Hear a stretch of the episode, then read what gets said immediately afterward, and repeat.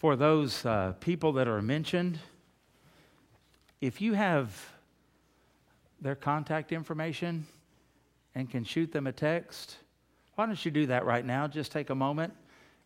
If you can send Diana or Mama Lou or um, Beth or Charlie or Melissa, just take out your phone, shoot them a text real quick, and say, Your church family just prayed for you.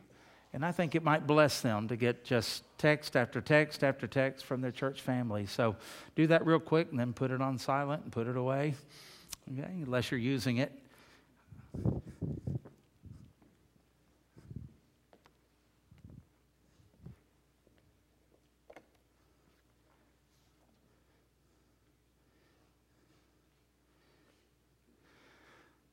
That way, those people that we prayed for don't have to assume we prayed for them, they'll know it.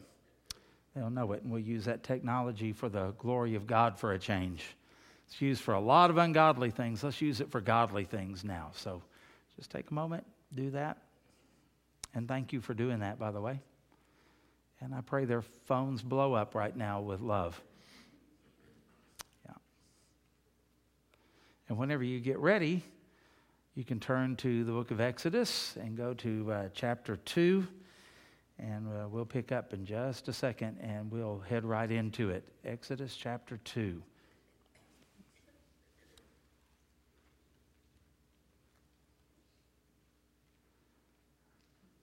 We're ready? Okay, let's uh, read our scripture. We're in Exodus chapter 2, and we're going to go from verse 23 all the way down to uh, just short into a uh, short few verses into the third chapter to kind of get the whole flow of all of this. This was uh, something I started working on last Sunday afternoon, and uh, I started looking at to see some things that different commentators have to say. Uh, I usually do that as a last resort. I go through the scripture, I make observations about it, I try to define words and get the context of what the uh, writer is saying and what the original readers would have understood. And uh, then, as a last resort, I will go to some commentaries to see if I'm off base or not. Okay? Because I figure if I'm coming up with something nobody else has seen in 2,000 years, that's probably not good. Okay? So, just to kind of check it out. You know what I found out? Nobody dealt with these passages. They went right on to chapter 3 in the burning bush. So I started to say, okay, Lord, if they can, then I can too, right?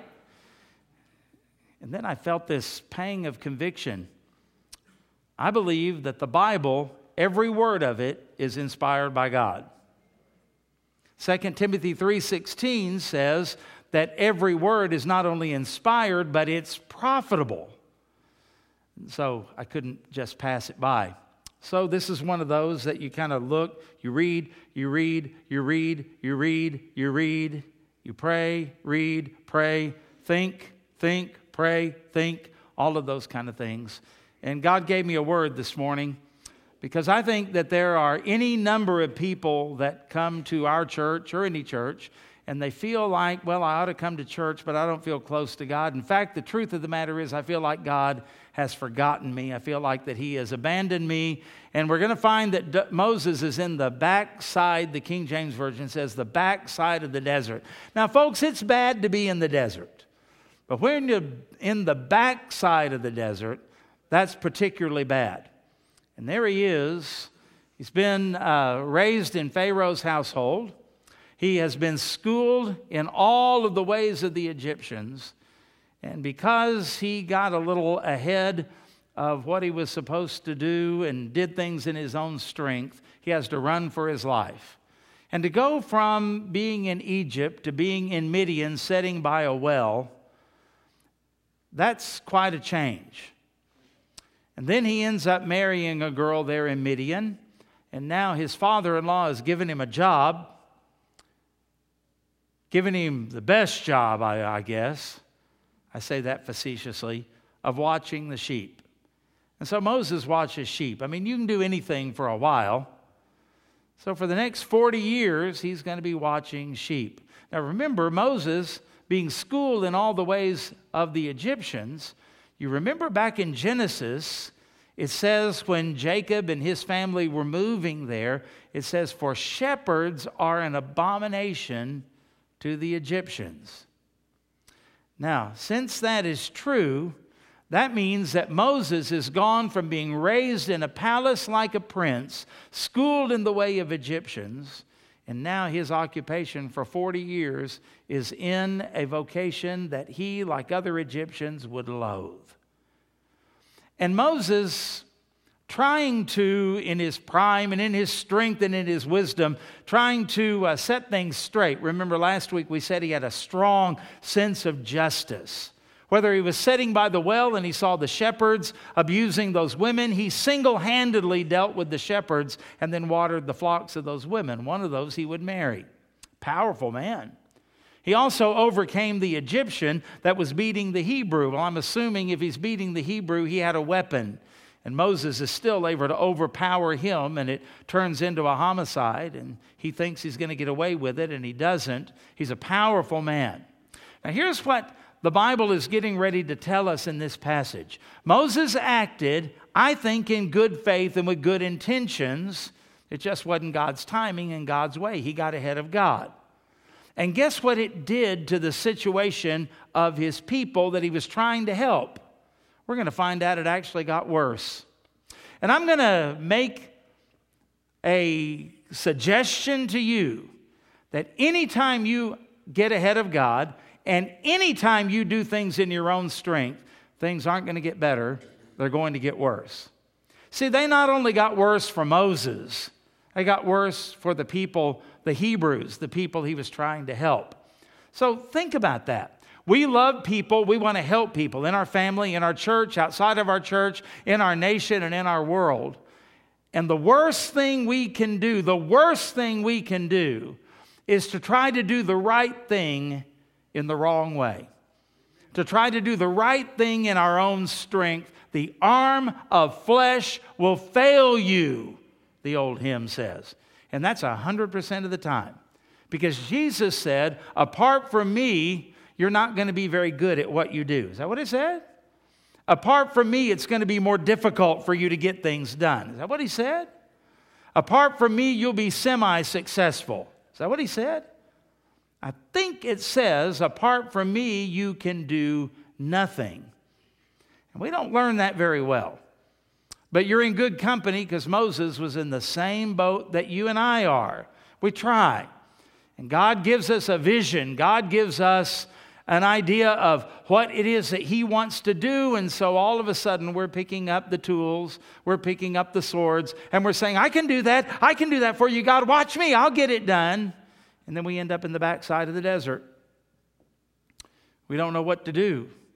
Well, surely God's going to come through. Can't you imagine Moses in great faith saying, I believe you, Lord. I know your promises you're going to carry through. I'm ready for it today. Didn't happen. Okay, Lord, I believe your promises. I'm ready for you to break through today. And it didn't happen today. How many days are in a year? For you mathematicians, how many days are in 40 years? And every day, Moses thinking, today will be the day. But it wasn't. The years passed, the decades pass, and Moses has the boring, abominable job of watching sheep, taking them in a desert place from pasture to pasture, which would be difficult to find defending the sheep from enemies that might come up, rustlers who would want to steal them, or wild animals who would want to eat them. And that's his life, day after day after day after day. And I'm going to make an assumption that, that by probably 20 years, he's probably lost hope. He's probably just going through the motions, going through day after day after day after day. And that's where we find Moses in this situation. But listen, it's not just Moses. You know, sometimes we get focused on ourselves when we're going through a trial. Will the grief ever end? Will I ever get that dream job? Are my, uh, is my health ever going to be restored? Are you going to do a work in my marriage, God? And we hang on and we go after day after day, week after week, month after month, year after year, maybe even decade after decade. And we wonder, where is God? Has He just forgotten me? Have I gotten so far out of his will that I'm not even in his care anymore? Does he even think about me? Moses didn't have the Psalms that he could read where it says that God's thoughts toward us outnumber the sands of the sea, but Moses didn't have that revelation. All Moses knows is the sheep are hungry, the sheep are thirsty, the sheep are threatened. All he does is day after day. He doesn't know there's going to be a burning bush. He doesn't know anything about any of that until it happens. Just day after day after day. But it wasn't just Moses who was suffering, the whole Hebrew race was suffering in slavery under Pharaoh. Because we're going to see that as we read this scripture, there's a new Pharaoh coming on the scene. And this new Pharaoh is going to actually increase the burdens on the people. Well, there's a good thing to put on your resume. I tried to free and liberate my own people, and things got worse. And for 40 years, they're getting worse. And the people of God are crying out under their burdens. And then something amazing happens. Exodus chapter 2, verse 23. Now it happened in the process of time, it's an understatement, a lot of time, that the king of Egypt, Pharaoh, died. Then the children of Israel groaned because of their bondage, and they cried out. Doesn't say who they were crying out to, does it? That's interesting. But nonetheless, whether they were praying to Yahweh God or not, maybe they were just crying out to one another. I don't know.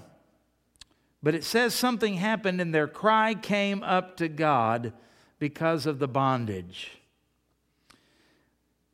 So God heard their groaning, and God remembered his covenant with Abraham, with Isaac, with Jacob. That was only 400 years ago. And God looked upon the children of Israel, and God, my translation says, acknowledged them. Some translations say he knew them, others say he was concerned for them. This stirs the heart of God. Now, Moses was tending the flock of Jethro, his father in law, the priest of Midian. And he led the flock to the back of the desert and came to Horeb. Now, this is interesting the mountain of God. Later, it's going to be called Sinai, where he was given the Ten Commandments. He was familiar with that wilderness, wasn't he? So here Moses is, day after day, same old, same old, the routine of getting the sheep, getting them to pasture, getting them to water, protecting them from anything that might be a threat, getting them down for the night, moving from place to place, pasture to pasture. Sheep have a tendency to eat grass all the way down to the roots so that sometimes the grass dies out. So you kind of want to let them graze and let them feed, but not too much, or that pasture will go away. But you have to find another pasture. You have to lead them through the desert to another place, maybe an oasis over here, or some place where there would be some grass. Always on the move, always on the watch, but bored out of your skull Moses is not getting to use any of his education now. Moses is not using any of the skills that he developed in Egypt, but he is learning how to lead. He's learning how to lead a flock because those slaves are going to kind of be like a flock of sheep. He's going to have to lead them, guide them, protect them, provide for them, make sure they're fed, make sure that they have water, all of those kind of things that is going to have to happen. And God is preparing him for all of this by putting him in a boring, dry, dull, monotonous place until he learns how to be humble before God. Until he learns how to wait upon the Lord. How many verses in the Bible tell us to wait upon the Lord? In fact, we're told that if we wait upon the Lord, our strength will be renewed. Right? Isaiah told us that. And we can mount up with wings as eagles. We can run and not be weary. We can walk and not faint. The psalmist would tell us, wait on the Lord. Even in another uh, way, be still. Be still. That's waiting. and know that I am God. Moses has to learn this. He has to learn this the hard way. And Moses is a man of action, apparently, because it took him 40 years to learn the lesson. Doesn't always take 40 years to learn a lesson, but sometimes it does.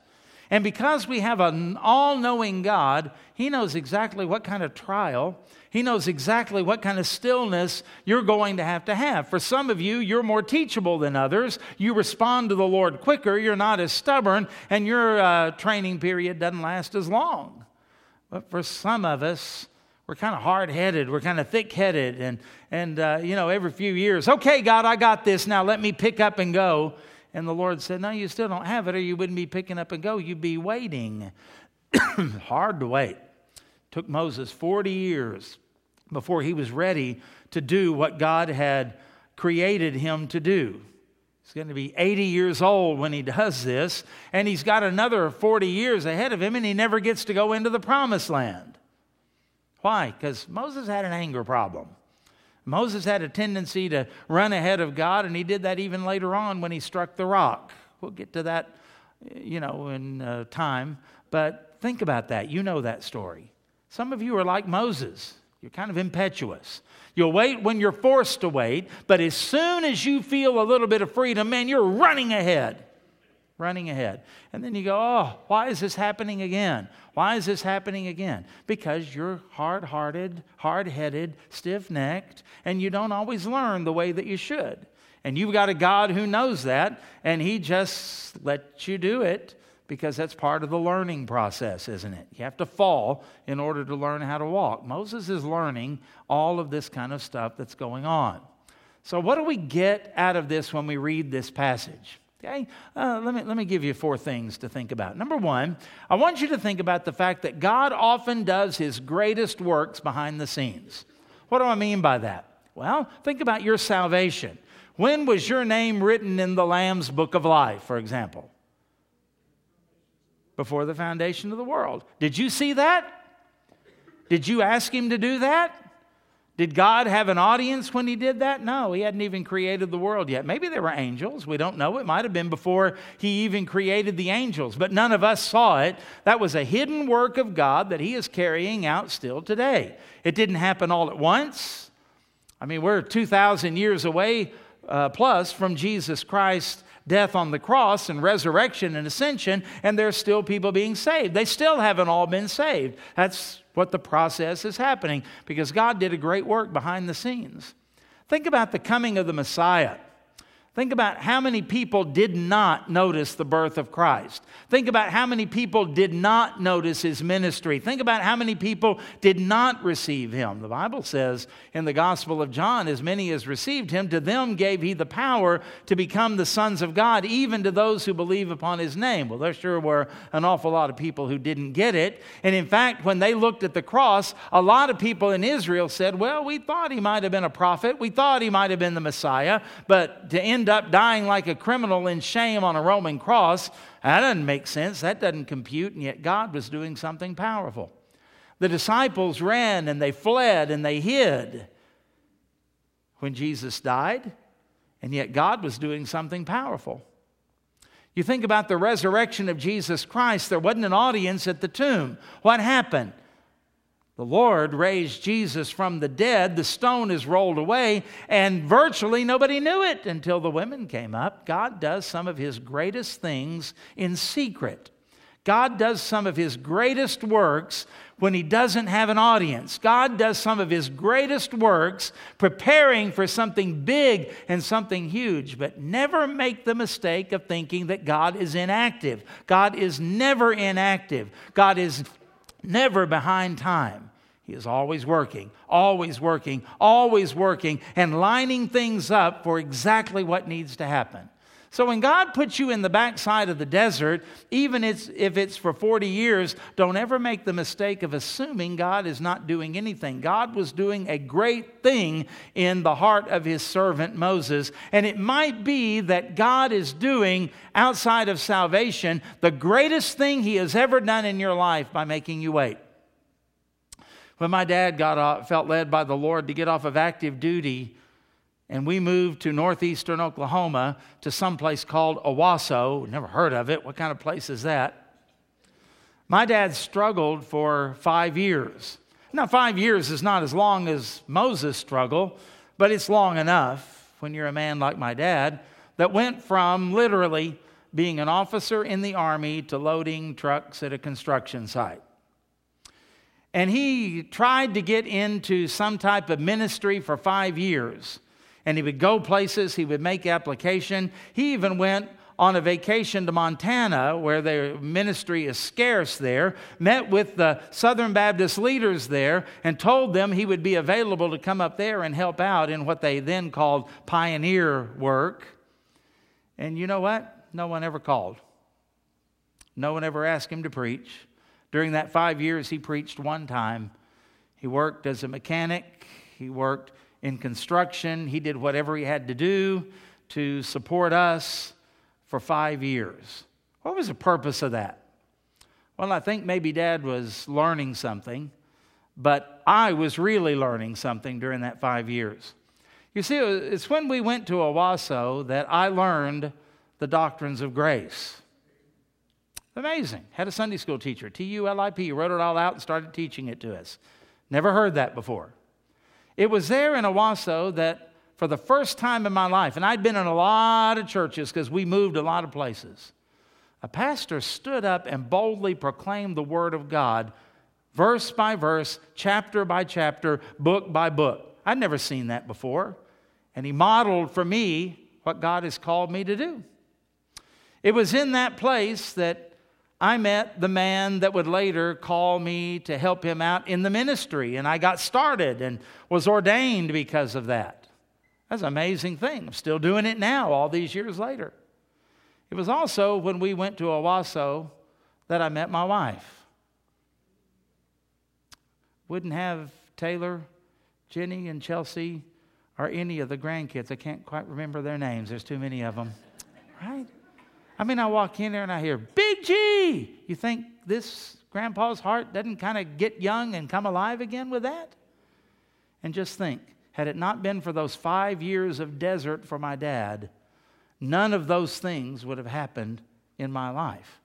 We could have been anywhere. We could have done anything. We could have moved. We could have, I mean, but that wasn't God's plan. All of that was put together. And it's interesting, as soon as those things happened, God opened up a ministry position for my dad, and he spent the next 14 years as a prison chaplain. Uh, God knows what he's doing. And I'm sure my dad probably wasn't praying, God, leave me here and let me struggle and let me work for minimum wage as I tried to take care of my family. I'm sure he had other things in mind, and God said, just shh, wait. I know what I'm doing.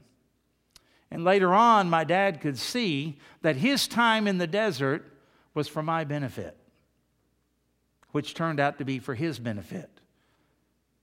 Think about all of that. What is it that you're going through right now? And you go, Why isn't God moving? Why isn't He answering my prayer? What's going on? Do I not have enough faith?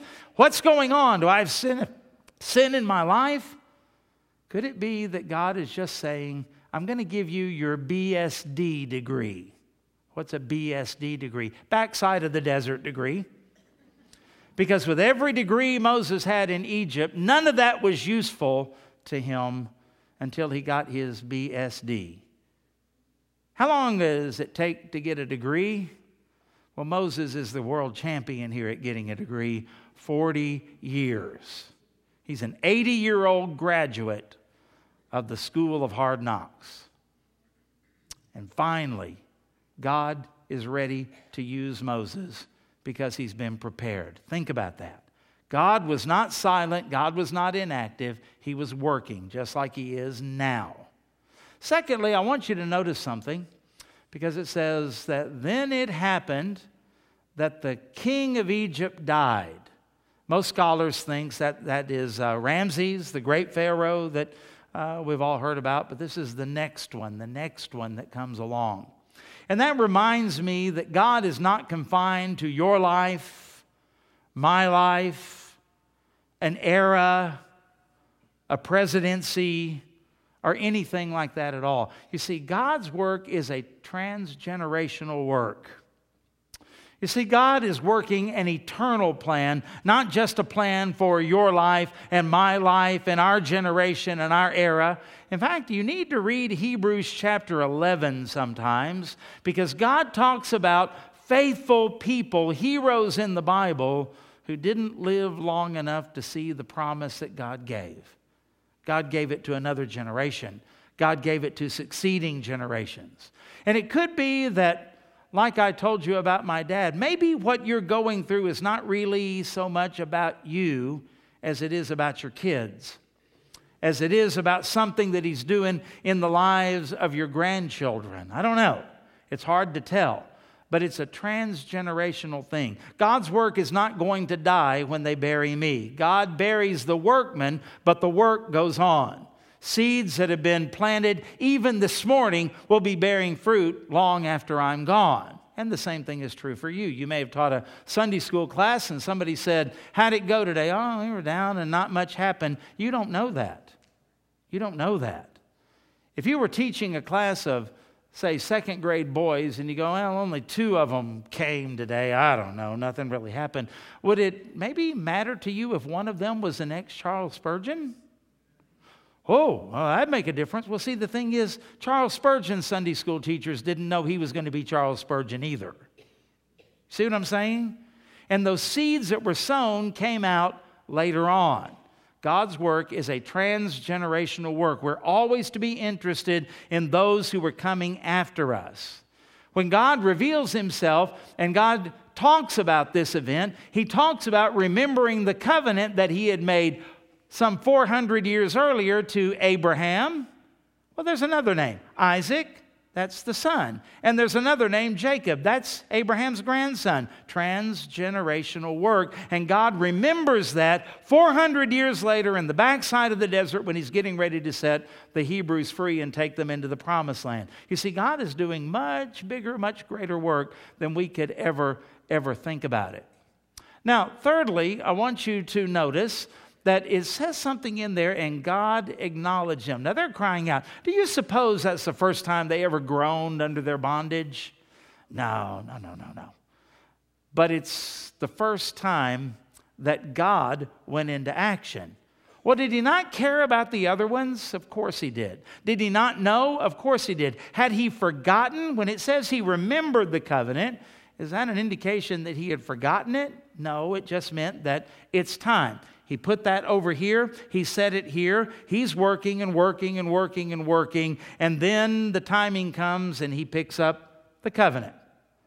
And he says, Let's put this in force. And everything that I promised Abraham. Remember, he told Abraham, Your descendants are going to be in a foreign land for a long time, but I'm going to bring them out and bring them back. And he said, It's time. It's kind of like when grandma puts cookies in the oven and then she starts vacuuming the floor and she starts dusting. And then all of a sudden something goes ding. Is it that she forgot about the cookies? Well, I guess it could be, but probably not. It's just that it's time to go to the oven and take the cookies out. Ah, she opens the oven door. It smells so good, and they're done. And she gets a hot pad, pulls the pan out, sets it over there, and lets them cool. And the grandkids can't wait to get a hold of those cookies. Amen? I mean, that's the way it is. What was God doing? Was it that God has Alzheimer's? Is God forgetful? No, He's an all knowing God. It can't happen. When it says He remembered it here, it's like the timer went off and God said, Now. And He goes into action. And God's people, we can cry, groan, complain, and do all that we want. But let's just be honest Nothing's going to happen until God acknowledges us. And there are those times when you pray and God says, no. That ought to be the end of it. No. How many times does God have to say no to get it clear? No. And yet we nag him to death and we get discouraged. God's not answering our prayer. Yeah, he did. He answered. He said no. That's an answer. There are other times when we pray and God says yes. Don't you like the yeses? He said, Yeah, that's a good prayer. That lines up with my will. That lines up with my heart. That was a prayer that was uh, brought about, initiated by the Holy Spirit. It was brought to the Lord Jesus and brought to the Father. It lines up with the will of God. Yes. Man, it's wonderful when you get those yes uh, answers. And the uh, amazing thing is, God knew our need before we ever asked it. And Psalm 139 says He knows what we're going to say before we ever say it. And so it's nice when that all lines up and matches up with His will, His plan, His purpose, and we get a yes. Boy, those are exciting things when that happens. Some of them are, are ordinary things. Give us this day our daily bread. How many of you are going to eat lunch today? Say amen. That's an answered prayer. Right? That's a yes. That's an answered prayer. You got up this morning, you had health to put on your clothes and come to church. Well, that's what you prayed for. God, give us health. He's done that. God's given you that for today. You ought to praise Him for it. You're alive, you're breathing, you're fellowshipping, you're around people that you love and people that love you, and, and uh, it's, it's a great and wonderful thing. That's a yes. But oh, there's another prayer, there's another answer where God says, In time, wait. In my time, wait. Not saying no, it's a yes, but wait. A yes, but wait. And these people are groaning. And after Moses has gone off of the scene in Egypt, after a new Pharaoh comes along, it's gotten worse for them. And they're groaning and they're complaining and they're crying. And God hears their cry. He remembers the covenant that He made. The timer has gone off. It's time. It's time. And He acknowledges them. Yes. I'm putting it in motion now. Now, when he puts it into motion, it's not like they expected. Not, not a single person who felt the lash of the whip was saying, Oh God, bring a shepherd out of the desert for us. Not a person's praying that. Moses is long forgotten, and uh, they're thinking of something completely different. Raise up a revolutionary. Well, Moses has already tried that, and God said, Nope, you're not going to win the freedom of my people by assassination. It's not going to be by revolution.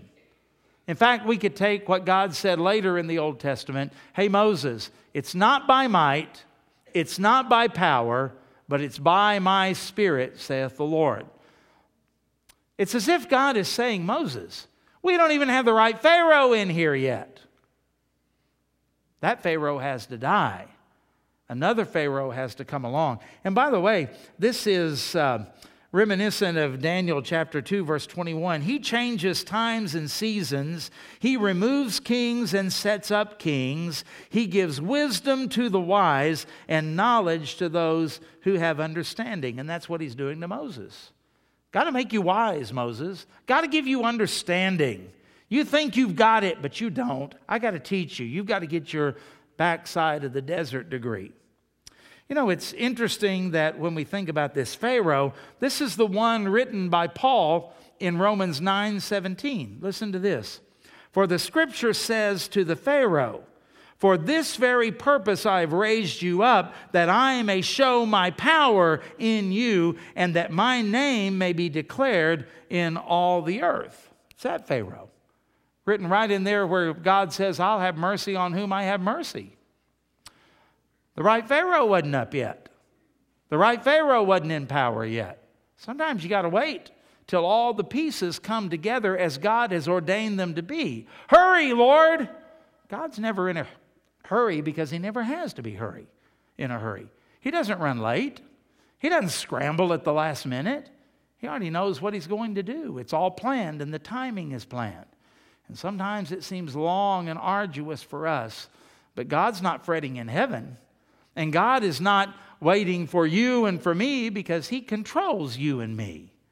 And just like this with Moses, it wasn't that Moses, well, Moses, you blew it. Now we can't do our plan. That was never, that's never, the, the text never indicates anything like that at all. Moses had to be prepared, and it was right on schedule, right on time. So when God acknowledges us and when God says, it's time, you're in the right situation, let's go you can be assured things will start happening and they'll start happening very quickly. And Moses' life is getting ready at the age of 80. It's been kind of slow and boring and monotonous, and long. There was a Baptist preacher one time, he, his doctor said, uh, You've got cancer, you've got six months to live. Oh, he's shocked. And he said, What do I do? He says, Move to a little cabin in Montana and take a little Baptist church. Will that cure me? No, but it'll be the longest six months of your life, right? Moses has had the longest 40 years of his life. And finally, it's time. And with one burning bush, everything is getting ready to change. Moses is going to have more action now than he ever could have imagined. Moses is going to have more action and interaction with a lot of people than he ever dreamed possible. Moses is going to testify of God Almighty before the most powerful man in the world. And Moses is going to win the argument and take the people out of slavery. And he's probably thinking, Yay, my problems are over. You ever read the story of Moses in the wilderness? His own people rose up against him. They constantly complained about him. Oh my goodness, it was the longest, the part in the desert was the longest 40 years of his life. When God acknowledges you, your situation, your prayers, get ready, buckle your seatbelt. Things are going to happen. And it could be, folks, that you see a burning bush today or tomorrow. And you look at life and say, Oh, if only God, if only God, if only God, oh God, why don't you? And we complain. And then maybe you've gotten to the point where you say, What's the point? It doesn't do any good to pray. What's the use? It doesn't do any good to read the word. God's not doing anything. Don't kid yourself. You might see a bush that's on fire pretty soon, and then everything in your life is getting ready to change. Because this God that we are seeing does his greatest works behind the scenes this God that we are seeing is not just about you and me and our life and our time, it's a transgenerational, intergenerational work of God. And once God says, it's time, it's time. It's time. And then we look at these things and we find that God's servants, this is really important, are really useless to the Lord until they've been prepared by Him. What are you going to do? You're just a toddler. God's not going to give a sharp sword to a toddler. He's not going to give a gun to a five year old. He's not going to do anything like that. He's got to let you grow, got to let you learn. And we think we're ready. We think we're so capable. We think that we've got it. Oh, I know what I would do. And then we become like Job trying to advise God. And it might be that what God would whisper into your ear is Job 38.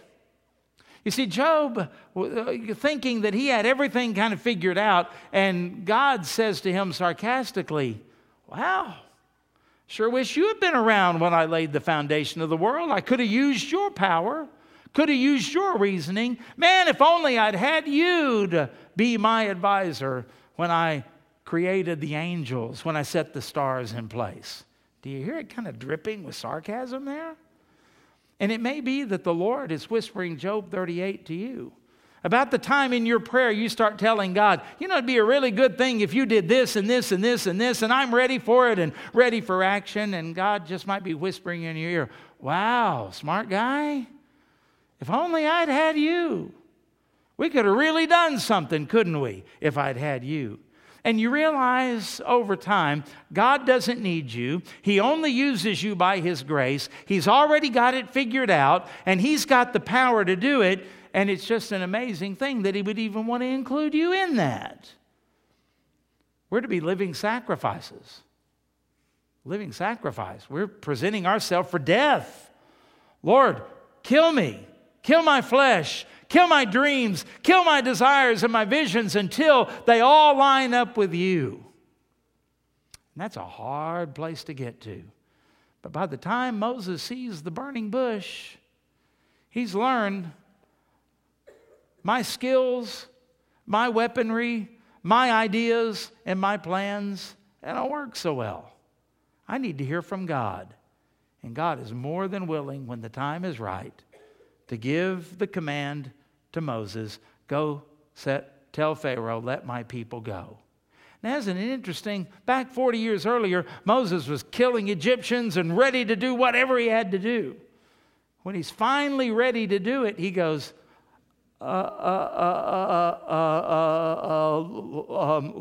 Lord, Moses sounded like Jimmy Stewart. and he was reticent to do it, wasn't he? Because I think by the time you get prepared, God has humbled you so much, you see your inability.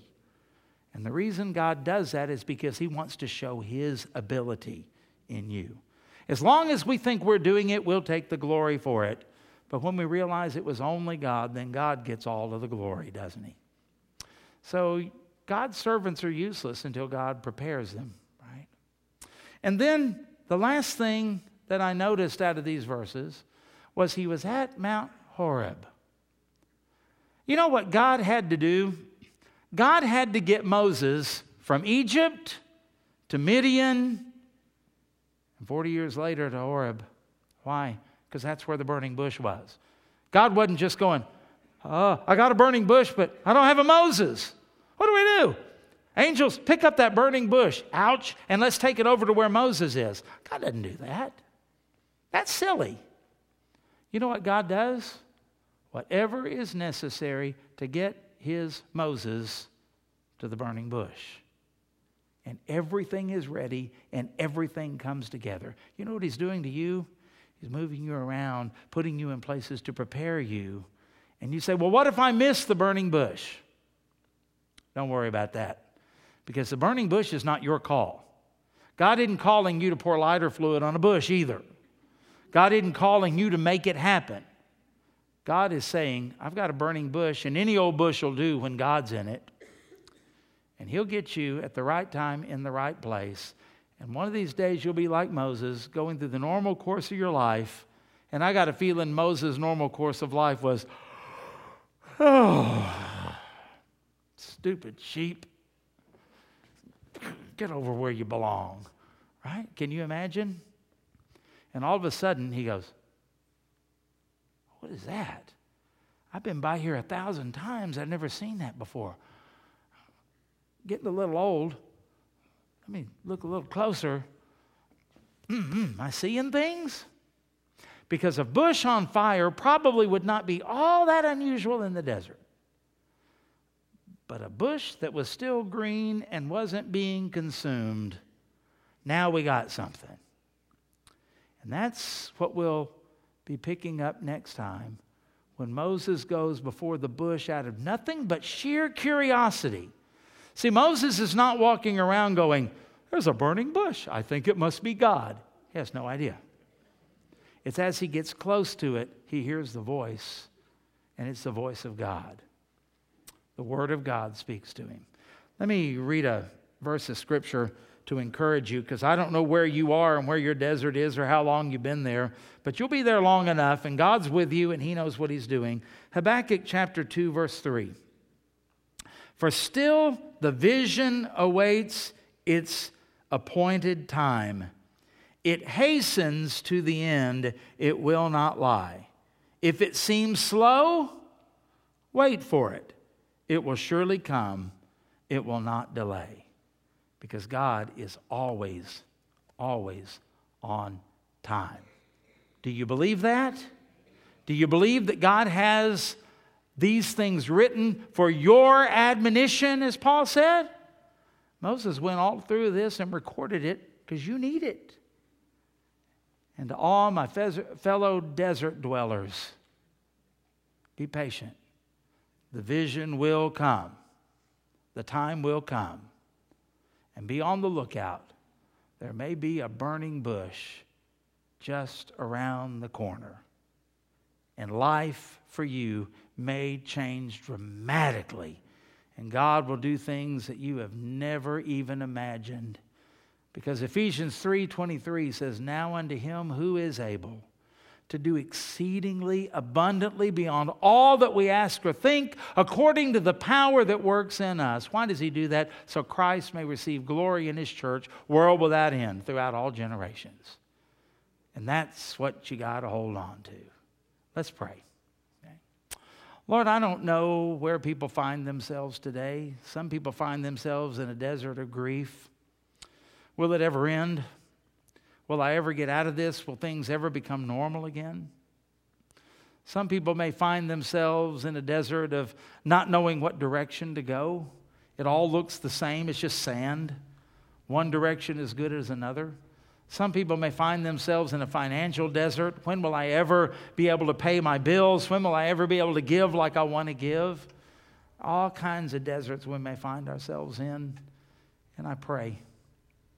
I pray, Father, that you would cleanse us of our sin, build up our faith, hear our prayers, deliver us from bondage.